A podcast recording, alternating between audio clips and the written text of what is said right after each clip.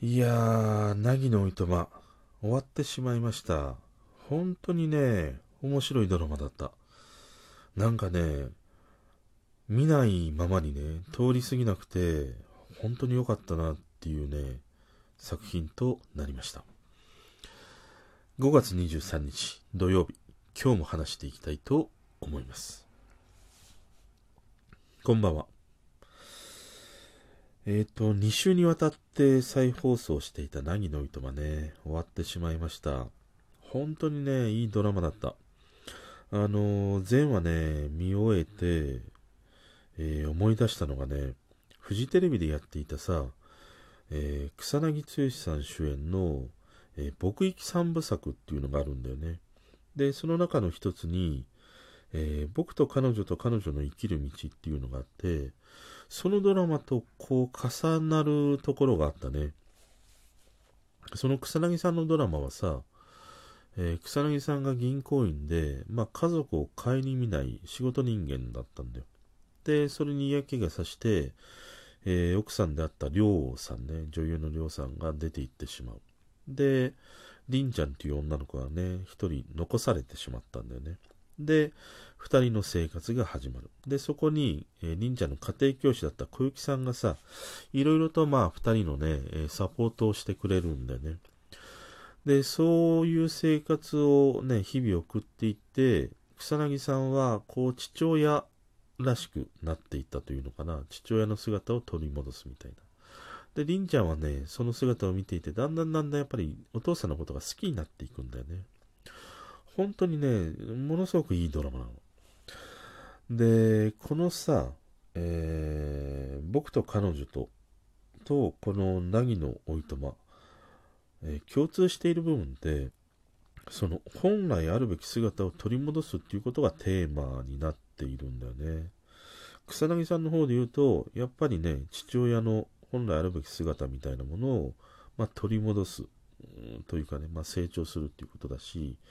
凪のおいとまで言うと、えーやっぱりね、本来ある正直なね、自分の姿を取り戻すっていうことがテーマになっている。だから、こう、時間はね、えー流れていきね、まあこういうふうに、えー変わったとしても、話の内容とかさ、演じる人がね、変わったとしても、やっぱり普遍的なこの自分の本来あるべき姿を取り戻すっていうテーマは、やっぱ面白いんだなっていうことをね、思った。で、凪のおいとまで言うと、やっぱり今回ね、最終回すごく良かったね。最後にさ、え高橋一生さんと黒木華さんが、まあ、水族館でデートするんだよね。そのシーンがね、俺はものすごく、うーん、切なくてね、いいエンディングだなっていうふうに思いながら見てた。まあ、何にしてもね、なんか通り過ぎてね、見ないままに、えー通過してしまうっていうのはなんかもったいないドラマだっていうふうにね、俺は思ったから、もしね、なんか見る機会があれば、ぜひね、見てみるといいかなっていうふうにね、おすすめできる、えー作品だったりしたね。で、今回ね、話したいことが、付き合っている、恋愛している関係性においてさ、怒るとかね、叱るとか、そういうことってありかなしかっていうね、話をしてみたいなと思って、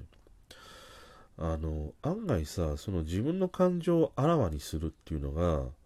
えーできない人って多いような気がするんだよね。で、例えばね、凪のおいとまを見ていても感じたんだけど、当初さ、高橋一生さんにしろ、黒木華さんのね、役どころにしろ、やっぱりどこかしら仮面をかぶっていてね、本当の自分の姿っていうものを出せなかったんだよね。でも、まあちょっとこうパニックになってね、体調を崩し、そこから本来あるべき自分の姿っていうものを、えー求めていく。そのきっかけとなったのが、やっぱり自分の感情をこう、あらわにしたことだったんだよね。だからそういうふうなことを考えるとさ、付き合っているこう関係性においても、自分のその感情みたいなものをね、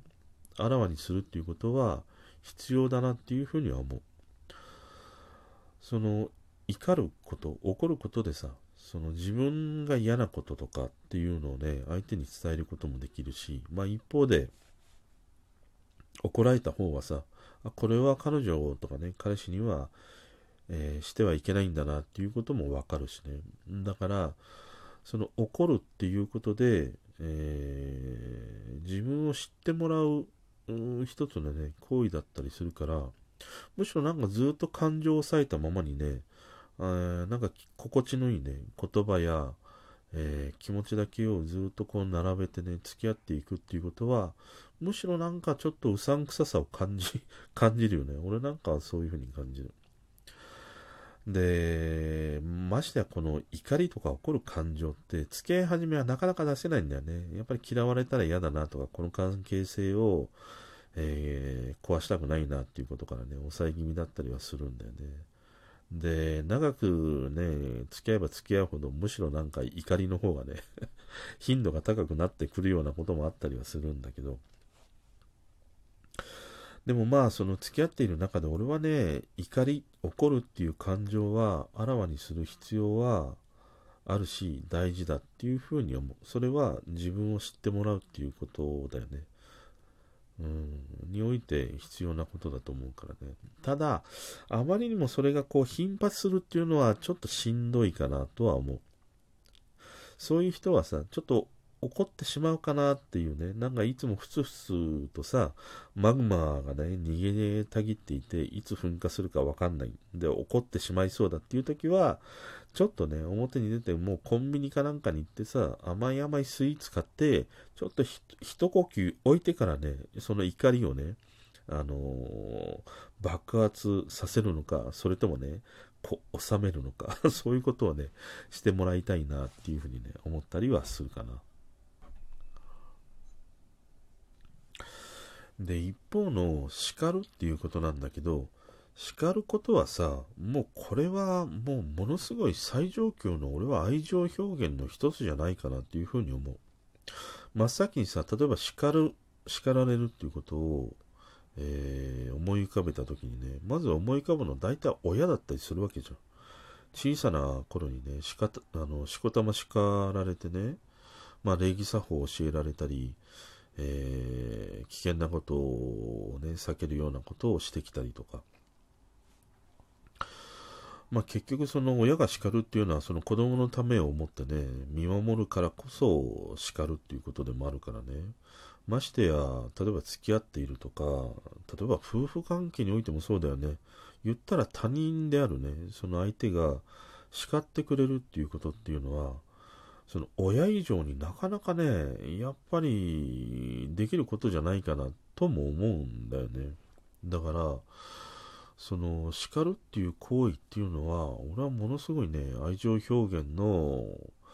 まあ言ったらもうほぼ最上級に近いぐらいのことなんじゃないかなっていうふうに思う。それだけやっぱり相手のことを見てるわけだし、相手のことを思うわけだからね。だから叱る、叱、えー、叱る方もそうだし、叱られる方も、実はそれってね、ものすごくね、ありがたい、嬉しいことなんじゃないかなって俺は思ってるね。ただ、叱られる方、怒られる方からすると、どちらともね、見える景色は一緒なんだよ。あの、眉間にシワを寄せて、寄せてね、出てくる言葉は、もうなんかもう刃のようにさ、研ぎ澄まされたものがビュンビュンビュンビュン飛んでくるわけじゃん。だから見える景色は、怒られている時も叱られている時も一緒なんだけれども、でも少しね、時間を置くと、あ、これは怒られてる。嫌なことだったんだなっていうことが分かったりとか、えー、一方でね、やっぱりこれは俺のために言ってくれたんだなって、これは叱ってくれたんだなっていうのはやっぱりわかるからさ。そういう意味では、その瞬間はね、同じように見えても、後になると、ちゃんとそれをね、えー、なんていうの、えー、分けて考えることはできると思う。もし分けて考えることができないんだとしたら、結局両方ともなんか怒りにしかね、映らないようであれば、それはもしかしたら、あまあ、そのね、怒りの言葉なのか、そういう言葉の中にやっぱり相手をこうね、思いやるような、えー、思いがやっぱ伝わらなかったのかなっていうことなのかもしれないし、まあ普段がね、それだけ、まあ、信頼関係が築けていないっていうことなのかもしれないよね。うん、だからまあ何にしても、俺は付き合ってる、え、関係性においてはね、怒るとか叱るっていうのは、えー、必要だしね、大事なことだなと思う。ましてや叱るっていうことで言うとさ、あの、大なり小なりね、うん、付き合う相手に不正や母性みたいなものをこう重ね合わせるようなところはあると思うんだよ。特に男なんかで言うともう大体マザコンだからね、付き合ってる彼女に自分の母親をね、こう重ねるっていうことはあると思うからね、なおさら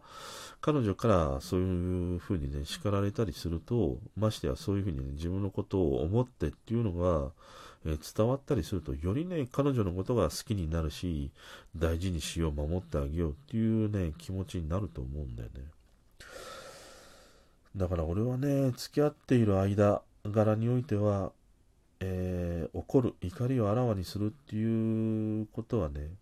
ね大事なことだし、叱るっていうことで言えば、これ以上ない最上級のね、愛情表現だったりするからさ、まあ、たまにその叱ってあげるっていうことはね、まあ、男であれ、女であり、あれ、えー、必要なことかもしれないなっていうふうに思ったね。だから案外さ、女の子なんかで言うと、自分がいいなっていう風にさ、思う男の子がいてね、イケメンでさ、周りからさ、ちやほやされてるようなね、男の子がいたら、一発ね、ガツンとね、なんか叱らなくちゃなっていうところがあったら、叱ってあげたりすると、案外ね、その彼を叱ってくれた彼女の方にね、ふらふらっと吸い寄せられるんじゃないかなっていうふうに思う。でもこれが逆にね、男の場合はね、ダメですから、成立しないからね。だからそこはやっぱりちょっとね、気をつけないとなっていうことだったりします。まあ今日はそんな